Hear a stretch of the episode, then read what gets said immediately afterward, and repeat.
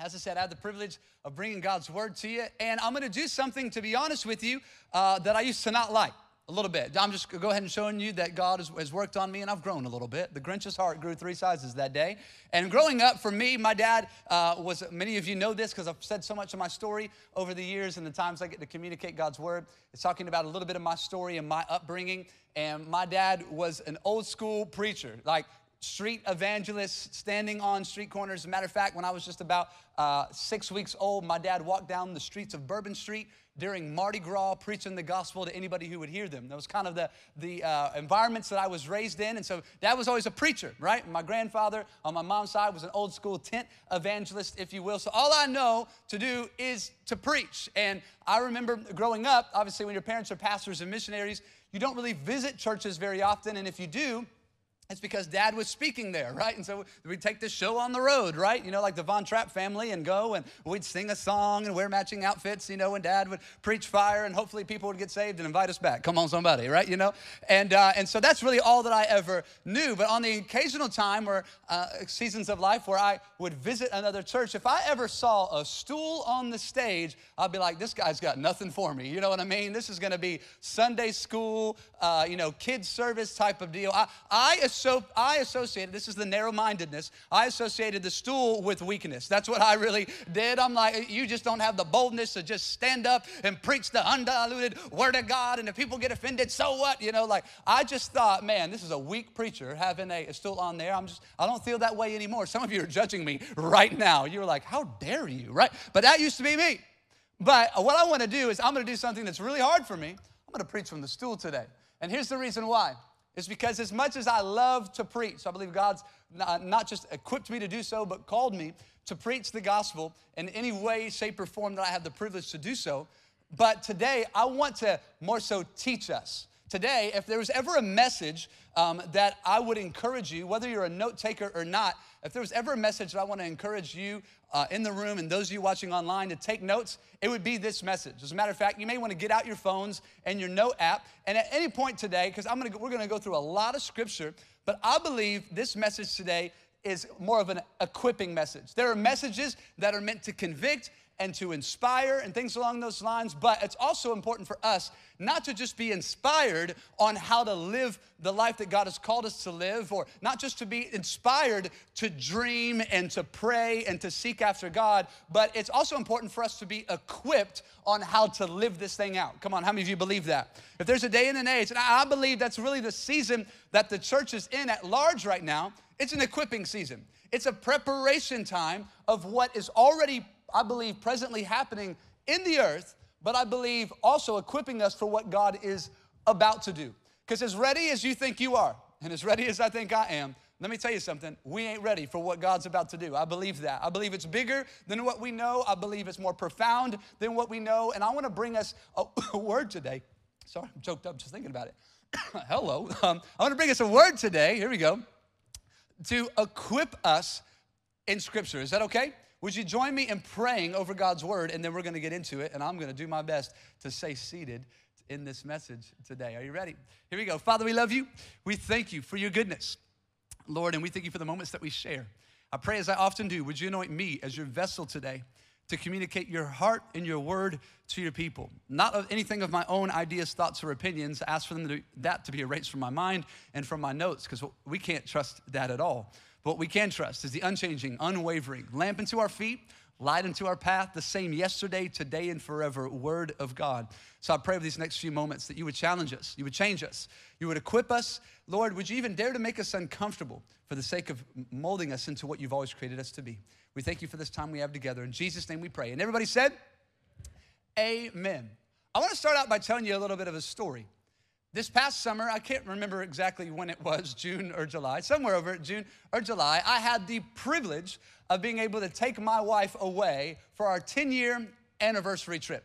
After 10 years of being married, she hasn't killed me yet. Come on, somebody. You know what I mean? It's, it's, grace is sufficient for me. I live to die another day, right? No, but 10 years of marriage and 16 years together, we have never been away, just her and I, for longer than three days. Our honeymoon at the time, we got married at 21 years of age, and we didn't have any money, but we just knew we wanted to spend the rest of our lives together. We got gifted a free weekend away, so we spent three days away at the beach, and that was it. And very quickly, we had children. Come on, somebody. Married people did married people things, and started kids started popping up. And so, how many of you know a vacation with children ain't vacation? Come on, where the moms and dads at right there? This ain't a vacation. You know what I mean? I'm more exhausted than ever. I've done the Disney marathons and the universe. We've been on vacations. We've been to nice places, but I have not walked away feeling refreshed. I have walked away going, "Why did I?" Have three of you. No, I'm just kidding, right? You know, but I, am thankful for my, some of y'all are like, call DFACS. No, no, no, I love my kids. They're amazing. But time away with the kids ain't vacation. I'm just gonna go ahead and tell you now. And so we decided, we knew our 10 year anniversary was coming up. We'd never been away. We said, you know what? We're gonna start stowing away some money to go somewhere really nice.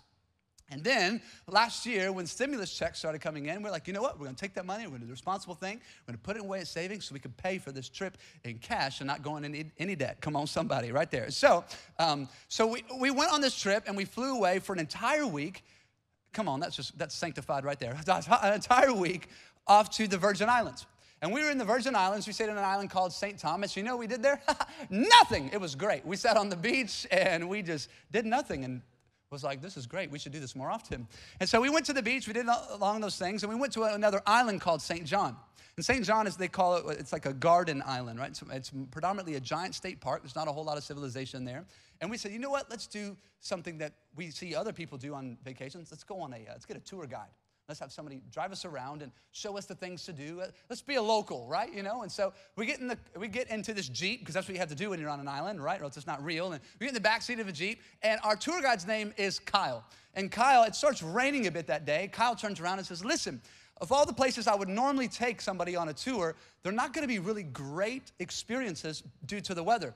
So we're going to change things up and do things a little bit different. Is that okay with you? We said, sure, Kyle. We're in the back seat. And so we start driving around. He starts pointing out some of the history, telling us some stories. And when you got a pastor in the back seat, I'm ready to lead Kyle to Jesus. So I'm like, so Kyle, tell me a little bit about yourself, right? You got any daddy issues? You know what I mean? Mommy issues? You know, anything, skeletons in your closet? You know, I'm like, I'm that guy, right? We start casually getting up conversation. And at one point in the time, he pulls over on the side of the road, reaches up to a tree, pulls this weird, crusty leaf looking thing off the tree, hands it to us, and goes, hey, eat this. I said, listen, Kyle, I know I look dumb, but I'm not dumb, okay? And I know I'm not gonna fall for this trick. I'm gonna eat this and I'm gonna have hemorrhoids tomorrow. I can just feel it already.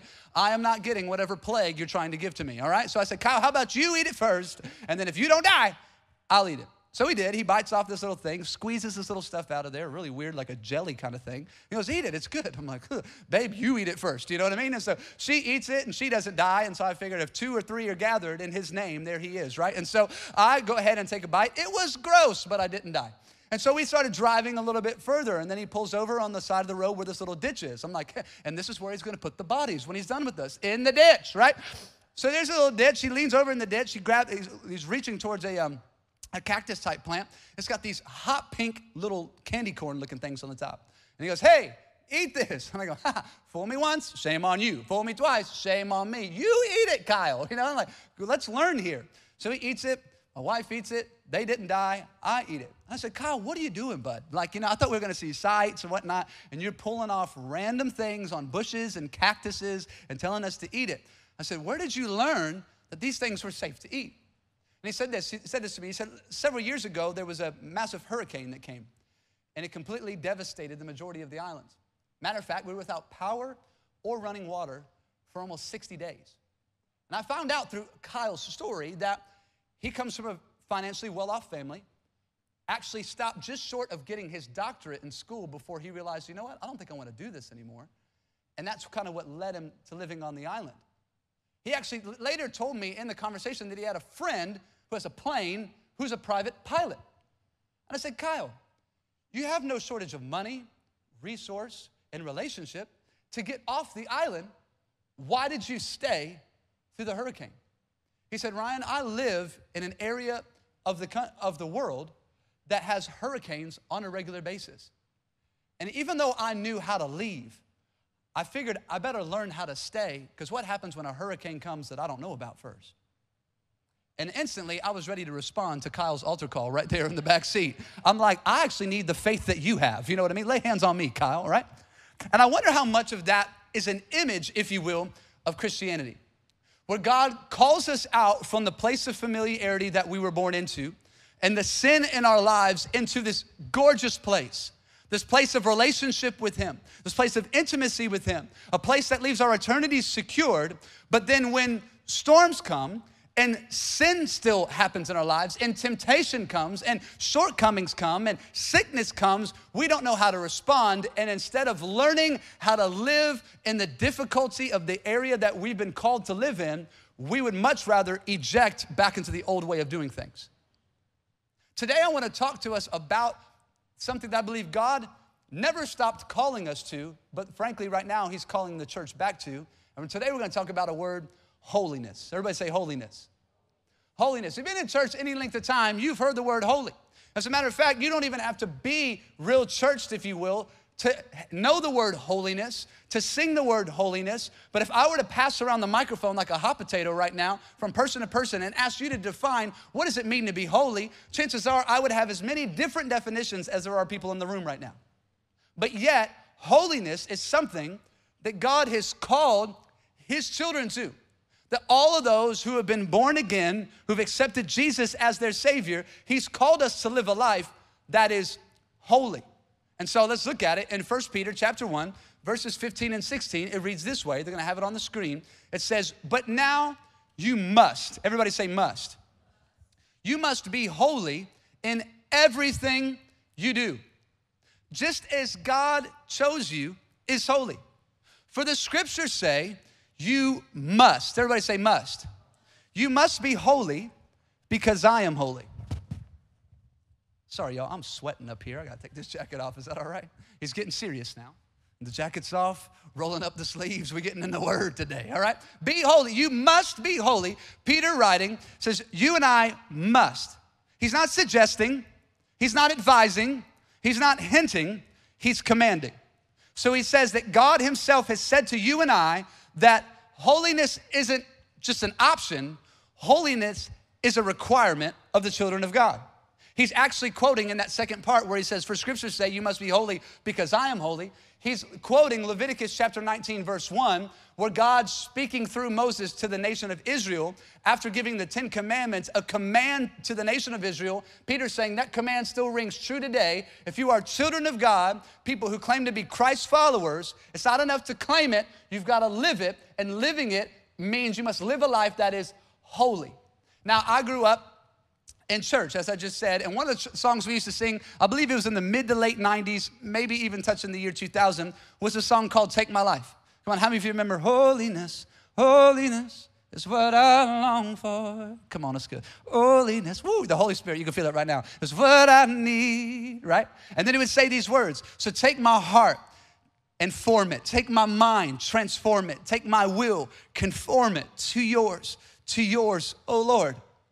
And so we used to sing songs about it. Well, it seems as though we don't sing as many songs about a call to holiness that God has called us to do. But yet, Peter decrees, renews, and says, hey, just a reminder this wasn't just an Old Testament principle that God spoke through Moses to the nation of Israel to be holy as I am holy. But he's still saying to you and I today, we are called to live a holy life, to be holy. But it's not just that he says, be holy. Here's what trips me up. He says, don't just be holy, be holy as God is holy. Now that seems outright impossible. How could I be as holy as God is holy?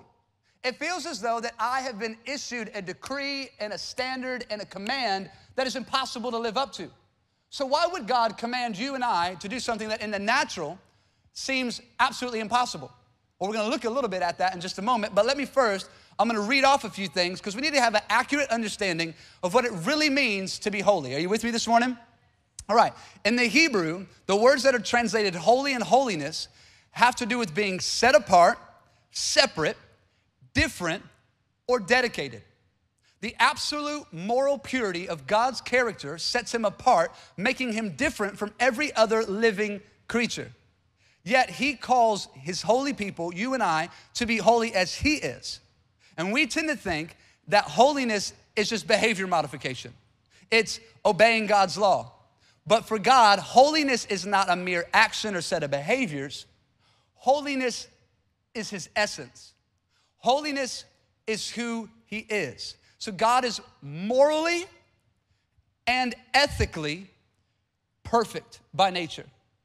So if that's the standard of holiness, I don't know about you, but I'm already disqualified because I have had many decisions in my life, and many thoughts in my life, and many of actions in my life, and many a seasons in my life that were the furthest thing from being morally and ethically perfect.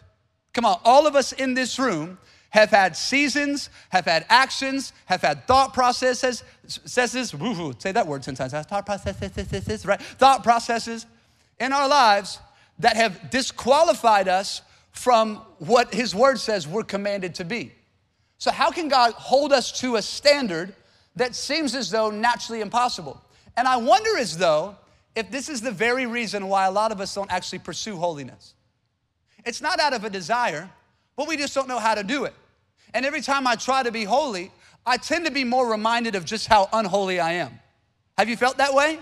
It seems as though, as hard as I try in my natural self to be godly as He is godly, to be holy as He is holy, to be pure as He is pure, it seems as though I just keep tripping over myself. I can't get out of my own way.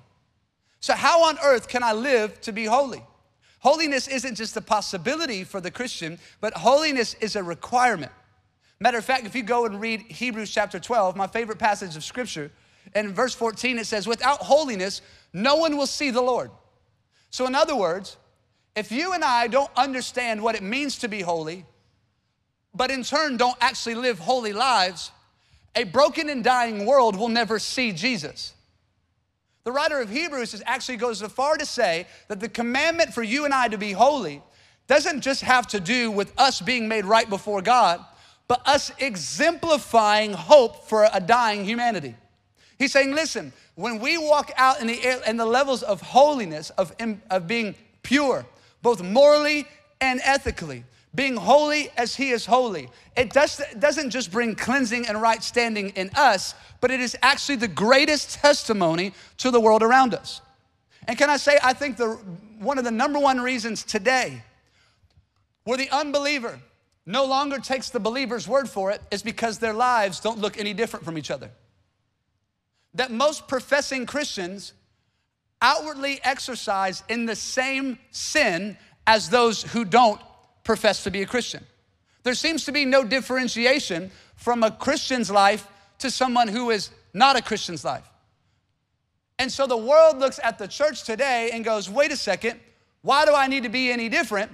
Your life your decisions, your sin is outwardly processing and practicing the same way as mine. In other words, we're not, we are in the world, but God has called us to not be of the world. We are to be holy. We are to be set apart.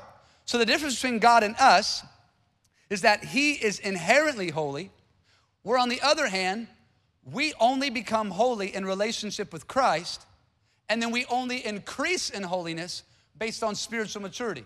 So, in other words, when I accept Jesus as my Lord and Savior, right, in that moment, I am set apart. I am born again. Are you with me? I know I'm doing a lot of teaching, but just hang with me. We're gonna go somewhere in just a moment. But it's important for us to understand what it means to be holy. So, when I accept Jesus as Lord and Savior, I then become holy out of relationship with Him. But then I grow and mature in my holiness. I live a life of holiness based on my ability to mature in my, in my relationship with Jesus. There's spiritual maturity that sets in that I live a life of holiness. Are you with me this morning? And so for us, we need to understand the pursuit of holiness does not end when we come to relationship with Jesus. It's actually the beginning. It's the beginning of our growing in, exercising, practically walking out what does it mean to be holy? Once again, this isn't a suggestion that God gives his people, it's a requirement, it's a mandate, it's a standard. And so I don't just want to sit here and go, hey, let's be holy, church. Woo, be holy. But then not ever tell you how to actually walk out holiness. If there's one thing that I need to apologize for, and trust me, there are many. But there's one thing that I need to be, apologize for is anytime that I've stood in front of you, or anytime, let me go ahead and do something dangerous and apologize on behalf of other preachers that you've maybe heard preach the gospel, whether it be in this room or in your previous church experience or whatever your upbringing may have been, that preached the standard without the process. Because we're really great at being like, be holy, woo, be holy, hope you make it. Be holy. I feel convicted. Hope you make it. But as I read through scripture, God just doesn't just lay this standard on you and I, He actually equips us in His Word. The, the, trick is we actually have to open up His Word and read His Word on how to apply it, on how to live it, on what does this look like. Because once again, if I were just to read the verse, be holy as He is holy, I'd be like, this is great, but now I'm actually really discouraged. Because when I look over my life and I look at the sin in my life and I look at the temptation in my life and I look at the shortcoming in my life, I'm the furthest thing from holy left to my own decision making. I'm the furthest thing from holy left to my track record. But yet you place a command on my life to be holy. 1 John 3 and 9 says it this way it says, Those who have been born into God's family, those who have been born again, those who've accepted Jesus as Lord and Savior, do not make a practice. Everybody say practice. They do not make a practice of sinning because God's life is in them. So they can't keep on sinning because they are children of God. So John goes to even take it a step further and saying, listen, the issue isn't going to be that, that you're never going to sin again. The Bible says all men have sinned and fallen short of the glory of God. When Luke wrote down Jesus is speaking about taking up our cross and following him, he said, daily take up your cross and follow him. In other words, we live a life of repentance. It's not like when I come to accept Jesus as my Lord and Savior, now I never sin ever again. But John is writing to you and I saying, listen, those who have Christ living on the inside of them, those who have been filled with the Spirit of God, it's not that we don't sin, but we should not make a practice of sinning. In other words, sin should not become repetitive and habitual sin in our life, should not become a lifestyle. And so he says, it's not that you're not gonna fail, it's not that you're gonna have a moment, you're never gonna have a moment of impurity again or something immoral ever again. But he's saying, if Christ is dwelling within you and you live a life surrendered to him, then it should never become a practice. It should never be a thing that you just habitually excuse in your life and just labeling it under what my dad would call greasy grace, right? Oh, grace covers it anyways, we'll be all right. And there's one thing I think that's happened a lot of is that we have excused and even allowed permissible sin amongst us as Christians, amongst even us as a church.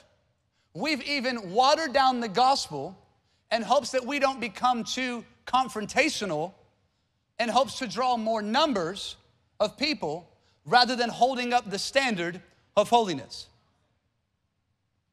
And what a dangerous place that is to be.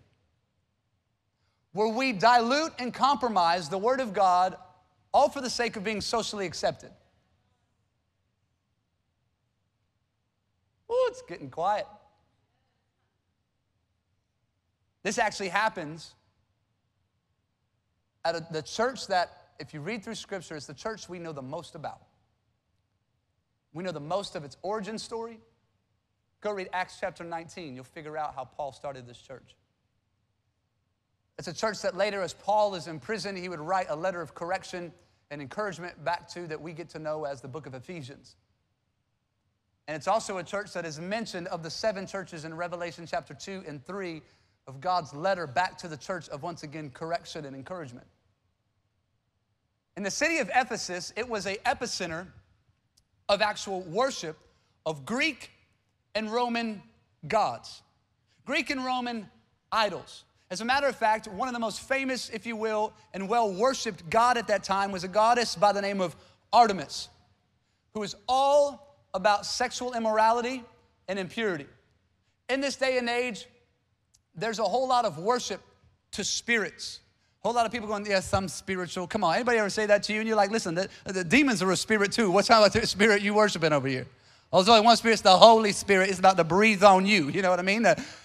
in this time, there were people who were getting really spiritual and worshiping the other spirits, other gods, other gods that were permitting and allowing and excusing sexual immorality.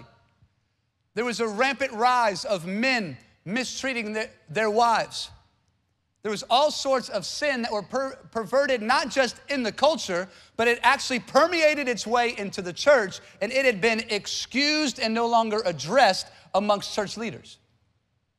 Now, I know this is a really long time ago and we don't deal with that at all today, right? That's not, we're just real perfect and all those things. We're gonna pick up here in Ephesians chapter 4, where Paul is writing this letter to this church. And it's important to know he's not writing this letter to the city of Ephesus. He's writing this letter to the church that was planted in Ephesus and talking about this standard of holiness that we just talked about. Peter said, Listen, quoting God through Moses and renewing the command again be holy as he is holy. As John has said, listen, we don't make a practice of sinning, for when Christ dwells within us. But then Peter goes to address, excuse me, Paul goes to address this in the church at Ephesus in Ephesians chapter 4. Are you still with me? Verse 21 says this It says, Since you have heard about Jesus and have learned the truth that comes from him, throw off your old sinful nature and your former way of life, which is corrupted by lust and deception. Instead, let the Spirit renew. Who renews it? The Spirit does.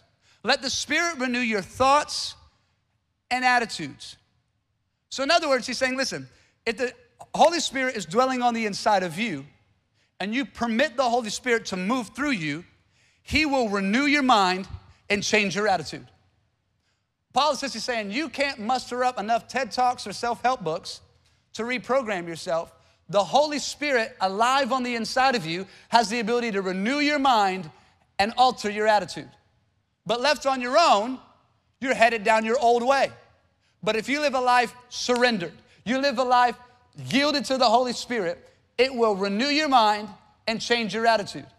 And it says this, but put on your new nature, created to be like God. And here's where he says it again truly righteous and holy. So he says, listen, allow the Holy Spirit to teach you, to equip you, to correct you, and it will allow you to take off your old way and put on a new way that is holiness and righteousness. This is what Jesus would be talking about when he would say, I believe it's in John chapter 14, where he says, Listen, he's getting ready to leave, and he says, But I'm leaving one with you who is the Holy Spirit, and he will bring two things. He will bring all things into remembrance, so he'll remind you of everything that Jesus has already said to you, and he will teach you. He will remind you what has already been said to you, and then he will actively teach you what you do not know. So the Holy Spirit at work in our life reminds and teaches. Are you with me? And so, how am I going to be holy if I don't allow the Holy Spirit to teach me and remind me of what God's word says? Are you with me?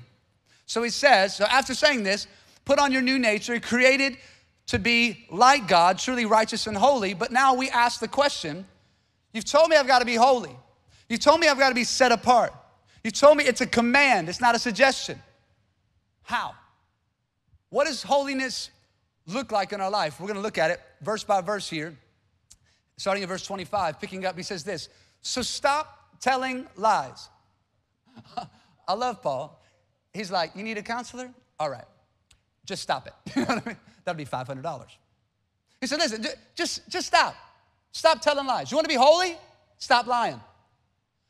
Let us tell our neighbors the truth, for we are all parts of the same body. And don't sin by letting anger control you. Don't let the sun go down while you're still angry, for anger gives a foothold to the devil. Now, I love this. If you're a thief, wait for it, really profound, quit stealing. Instead, use your hands for good work. In the original Greek, that literally means exert yourself to exhaustion for good. Instead, use your hands for good work and then give generously to others in need. I love this. He says, listen, you wanna be holy? Stop lying. And instead of lying, start telling the truth. You wanna be holy? Stop giving way and allowing anger to control you, but rather be somebody who's an agent of peace. You wanna be holy? Hey, instead of stealing, since you're so good with your hands, how about you put those hands to good work and build things up that don't just bring blessing to you and your family, but become a blessing to others around them? What is he saying? There are natural tendencies that are in your personality and my personality that have a way that festers and builds the kingdom of darkness in a way that promotes and builds the kingdom of light. Same gift, two different uses. Let me tell you a really quick story. I'll tell you how bad of a parent I am. Several years ago, my daughter was, I think, I don't know, two years old, maybe three years old.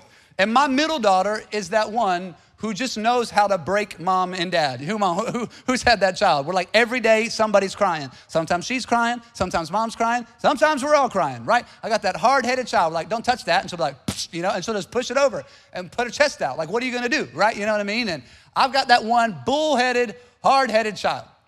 And still to this day, she is that. And there was one day where it was dad's responsibility to take care of the two, at the time, two children that we had.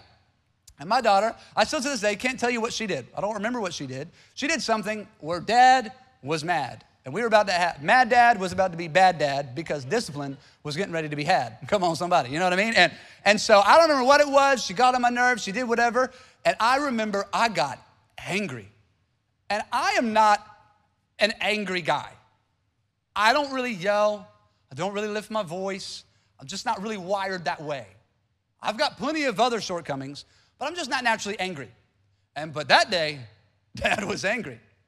And I reared my hand back and I was ready to lay into this child.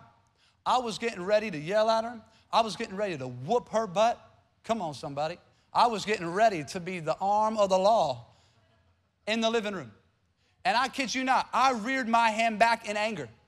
And I felt the Holy Spirit grab my hand and say these words to me Don't you dare kill in her what I've put in her that she's just not mature enough to handle yet.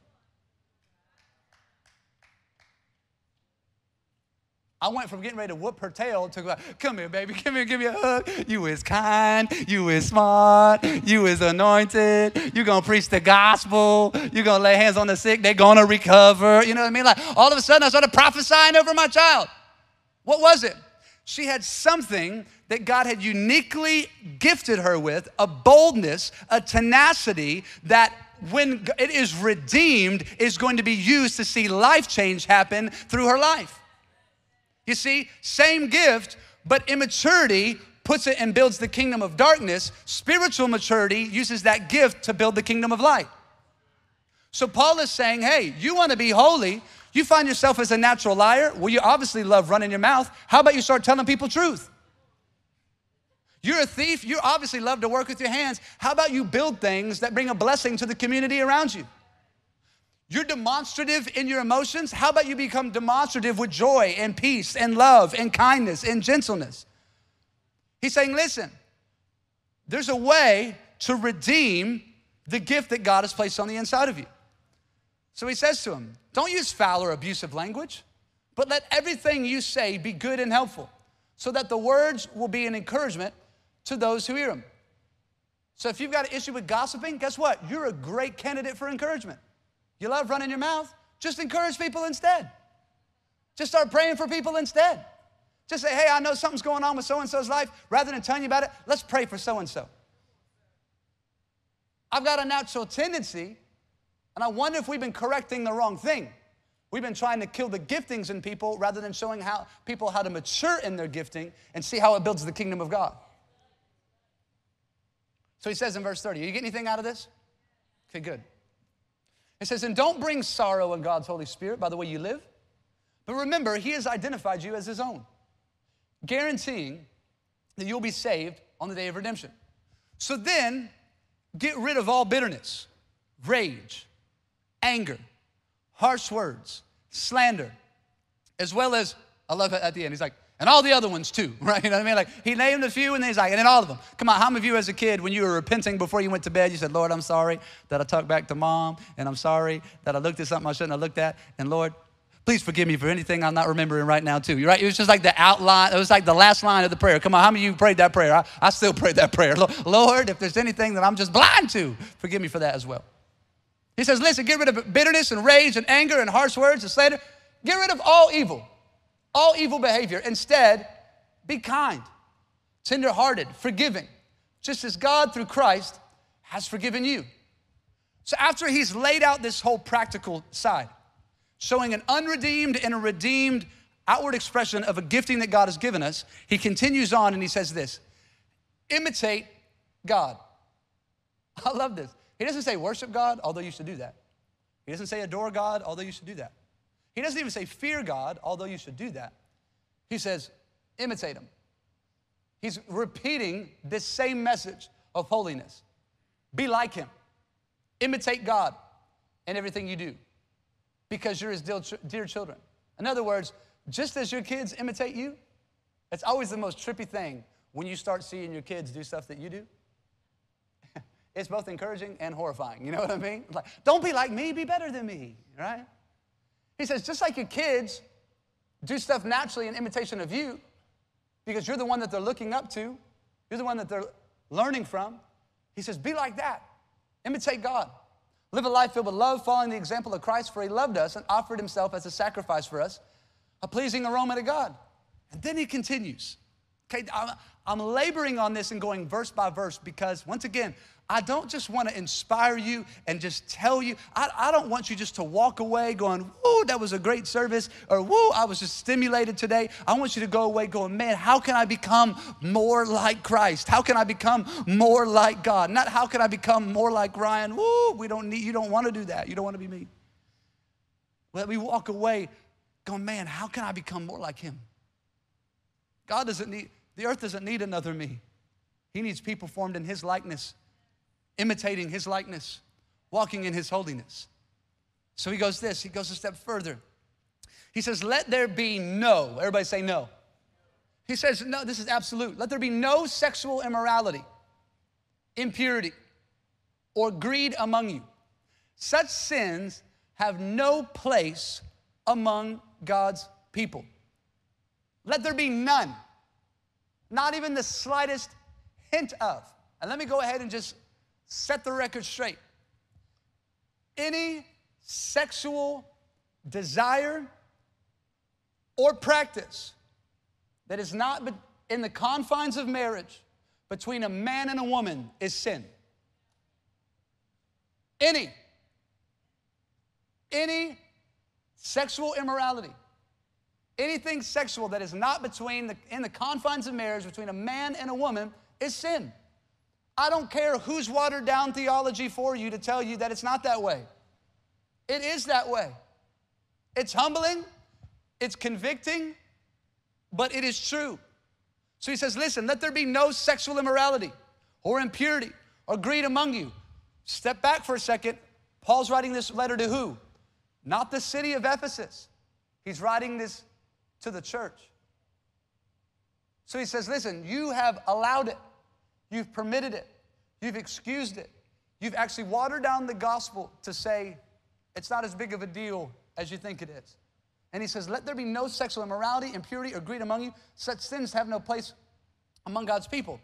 He isn't saying this. He doesn't say avoid these things so that you can be a, a saint. He's rather saying, Listen, you are a child of God, you are a saint. Now live in a manner fitting to your calling. Be set apart. Be holy. Don't just go in through the motions as the world goes. He's saying, You, as children, as light bearers of Christ, are to live holy as He is holy. Then he goes on obscene stories, foolish talk, coarse jokes. These are not for you.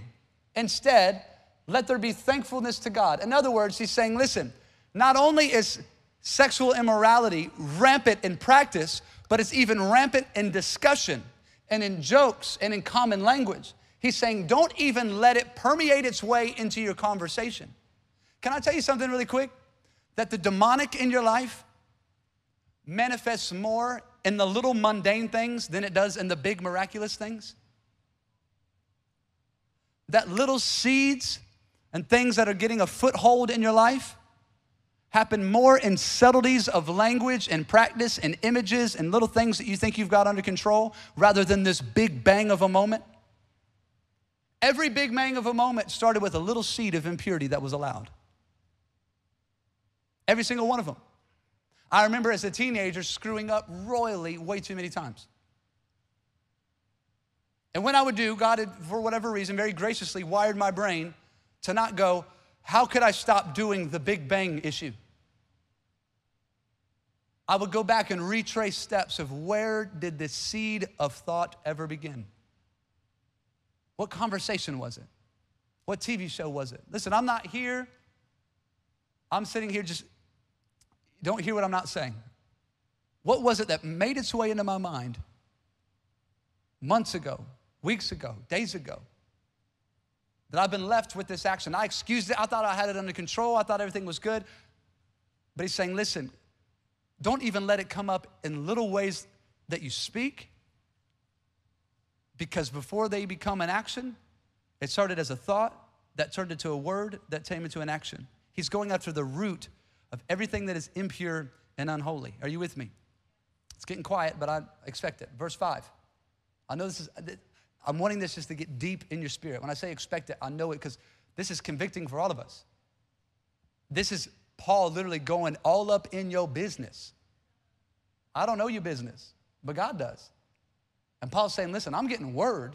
I'm seeing things. I'm sensing things. God's tell, telling me things. But I'm wanting to show you how this permeates into your life. Verse 5, he says, You can be sure that no immoral, immoral, impure, or greedy person will inherit the kingdom of Christ and of God. For a greedy person is an idolater, worshiping the things of this world. In other words, to covet, to see what is somebody else's and desire it and long for it, it becomes our God rather than me seeking after God and allowing God to give me everything that I need. Verse 6, he says, Don't be fooled by those. Once again, here he is talking to so many, to you and I. Don't be fooled by those who try to excuse these sins, for the anger of God will fall on all who disobey him. Don't participate in the things that these people do. So here Paul has gone on for so many verses now, and he's shown us the little, the, the unredeemed, building the kingdom of darkness way that our gifts and personalities go, how to redeem it, to build the kingdom of light, and to see life change happen around us. Then he goes deep. He starts going after our thought life. He starts going after the things that we just allow to, and we permit in our lives, in the things we listen to, in the things that we see. Then he lays these big hammers by saying, listen, there's gonna be everybody who's broken these things. God's anger's coming, God's judgment's coming, and we're all like, whoa, you've just confirmed for me, Paul, I can't be holy. You just confirmed for me, Paul, this standard that is impossible to live up to. You show me these little things that maybe will make me feel good, but I'm guilty of all those things. And you say that there's judgment coming. You're saying that there's anger coming. And he says, Don't be fooled by people who excuse this, don't even participate in these things. But then he goes, Hang on a second. Verse 8 For once you were full of darkness, but now you have the light of the Lord. So live as people of the light. He says, This used to be you. Paul saying, This used to be me. This used to be Ryan. You used to give in to these things, you used to permit these things, but when you came into Christ, you're a new creation. The old is gone, the new has come. He's given you everything you need for godly living. So, all Paul is saying, you want to know how to be holy? Just in the little things. Don't lie, tell the truth. Don't indulge in immorality, be socially accepted, but rather to stand for all things that are right and that are pure. He's literally just showing these little things that we think holiness is this giant mantle that we've got to carry and this thing. And it's like, no, no, no. The way that you live holy is in the little decisions of your life. In the little decisions of your life and the things that you indulge in and the things that you don't. The things that you permit and the things that you don't. He's saying, listen, you used to be these people. You used to be full of darkness, but now you're full of light. For this light within you produces only what is right and what is true. Danae, you can come and join me. I'm almost done. Are you still with me this morning? Verse 10 says this carefully determine what pleases the Lord. This is Paul's way of, of the David prayer. David would pray, Search me, O God, and see if there be any wicked way in me. In other words, after he said all these things, he goes, Now take inventory of your life. Where are you, where has sin gotten its foothold in your life? What are the things that are causing you to live a life that is unholy? To actually live a life that is that contradicts the very nature that is on the inside of you. When I accept Jesus, I die to my sin nature, and I'm filled with the Holy Spirit, and the Holy Spirit reminds and teaches. Yes, He's also our comforter, He's the advocate, He's the counselor, but He reminds us of what Jesus has already said, and He teaches us how to live a life of godliness. He says, Search yourself, determine what pleases the Lord. Then he says this take no part in the worthless deeds of evil and darkness.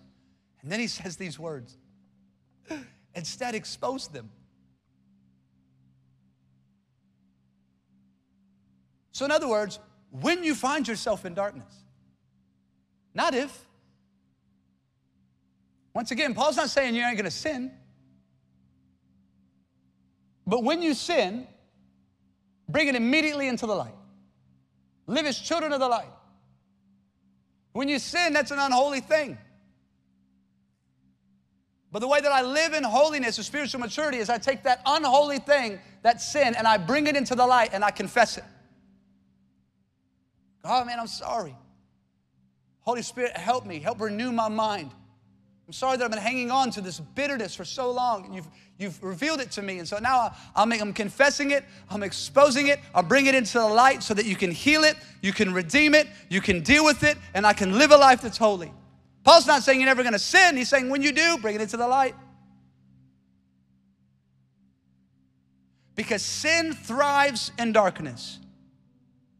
And that's where we get heavy. And we carry this thing around called shame. All shame is, is the continual reminder of wrongdoing. And some of you have been carrying the weight of secret sin. Because of the position that you carry in your family, because of the position that you carry in your business, because of the position that you carry in this church. And you know you got to be holy. But holiness feels like this perfect standard that I can't live up to. And because I've got a perception that I've got to protect, I'm really dying privately. And I'm carrying the weight of shame because I've got sin in my life that I'm scared to expose because I should be better than this. And Paul's saying, listen, I've got to expose this too. And I'm going to encourage you that the way that sin doesn't have a foothold on your life, the way you break the power of sin in your life in this age, in this earth, is you got to expose it. You got to bring it in the light. You got to confess it so that it can be dealt with, so that it can be healed, so that it can be redeemed, so it becomes a part of my testimony that goes back into what? Building the kingdom of light. But I feel like the number one thing that plagues so many of us, me included, is shame because we see our sin and we go, we should be better than this. And we're scared to tell anybody that we struggle. We're scared that anybody may know that we still deal with something that we thought we had under control 10 years ago. Oh, if my family only knew, if the church only knew, if my spouse only knew, if my business only knew, it would be the end. Rather, can I tell you something? The day is coming I believe it's in Luke chapter 12, Jesus speaking, where he says, Listen, all things that are done in darkness will be brought to the light. All things that were said in secret behind closed doors will be shouted from the mountaintops. Paul says, You want to live a life that's holy? He goes to these little things in our lives. And then he sums it up at the end. It says, Don't have anything to do with the deeds of darkness, but instead, when you do, expose it, bring it in the light. It's shameful to even talk about these things. But the evil intentions will be exposed when the light shines. For the light makes what? Everything visible. And that's why it said, watch this, awake, O sleeper, rise from the dead. And Christ will give you light. You know, it's funny, it's in there in quotes. And a lot of times in your Bible, when it's kind of set apart there and in quotes, a lot of times it's a quote from a different, maybe an Old Testament passage. And I went searching for that line Awake, O sleeper, rise from the dead. And Christ will give you light. And guess what? It's nowhere else in the Bible. I said, Well, that's kind of weird. Then why is it in quotes? So I started studying this out. Why is Paul quoting something that I can't even go back and find the original quote? And here's what I found most theologians have agreed on this thought that it was a song and a saying of the day in church. So he said, We keep singing, Awake, O sleeper! A great awakening's coming. Rise from the dead, and Christ will give you light. And it'll expose what's in your life so that we can live holy as He is holy. But we can call each other and live a, a life of holiness, to uphold a standard of holiness. It's not that we're not going to sin. But when we do, the way that I break the power of sin is I bring it into the light. So as I close, let me give you this this application, just in case you needed one more. How do we live holy? We live in the light. So that means we have to bring all things that are in the darkness. I bring it into the light so that God can deal with it, God can heal it, and it can be redeemed. James would give us this ticket. James chapter 5, verse 16, he says this Confess your sins to each other and pray for each other so that you may be healed. The earnest prayer of a righteous person has great power and produces wonderful results. So, in other words, it's mighty and effective. Now, I've heard this passage of scripture only quoted one sentence or the other, but usually not together. I've heard confess your sins to each other and pray to, for others so that you may be healed. And I've heard that the prayers of a righteous person have great power and produces wonderful results. But these are connected because it matters who you confess to. We think confession is venting. There's a difference between venting and confessing. Can I tell you something? If you're just venting to somebody, chances are they're going to vent your vent to somebody else. And we go, oh, I feel so much better, I got that out. But then we find ourselves right back in the same scenario. But confession says this confession says, I need help. This is what's going on in my life. Will you stand with me in prayer? Will you agree with me that the power of this sin will be broken off of my life? Will you help hold me to a standard of holiness? He's talking about genuine, godly relationship. So, not just confess your sins to anybody. We're not going to have a testimony service where we all get up and like, my name's Ryan, and here's my skeletons. Why do I always have a southern accent when I do that? I tell you what. Come on, that's the best amen I've gotten, Samson. It says, confess your sins to each other so you may be healed. I heard it said this way. When I was 18 years old, I had my first, this thing that we don't talk about a lot in church anymore, but we need to bring back accountability partner. Come on, you remember accountability partners? I said, Man, will you keep me accountable? He said, Yeah. We were talking one day and he said this to me. He said, Ryan, I need you to understand one thing. That God will never make public what you allow him to deal with in private. But if you don't allow him to deal with it in private, he will make it public because he loves you that much. I was like, whoa, I don't want nothing coming public. So I just keep bringing things into the light. Holy Spirit, search me, oh God, see if there be any wicked way in me. Happened this week as I was prepping this message. God was saying, You're preaching this message on holiness, but you got something unholy in your life. Hold the phone.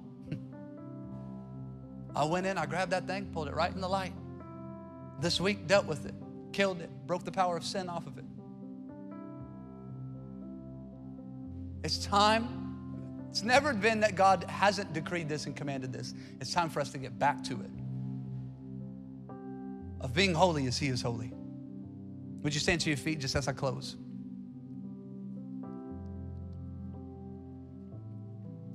I know it's a bit of a longer message. I know I'm long winded as it is. I know we kind of just went verse by verse, but it's important. David would say, I've hidden your word in my heart, God, so that I might not sin against you.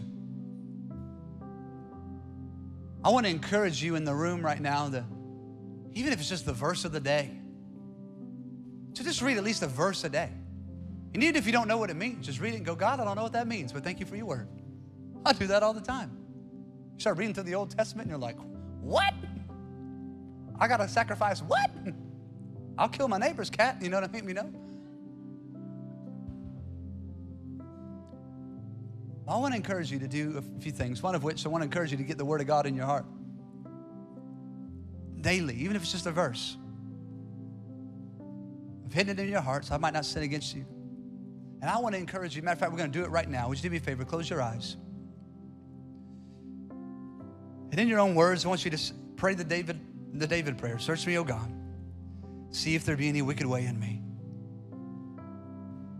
Expose it. Reveal it to me. Bring the unseen into the seen, God. Because I want to deal with it. I want to be holy as you are holy, set apart. It's not that I won't sin, but when I do, I need to bring it into the light so you can deal with it, you can heal it, and you can redeem it. Hmm. because part of my testimony becomes part of the way that we live holy lives. God, we thank you for your word. I thank you that even right now, as you're bringing things to the surface, things that we need to deal with.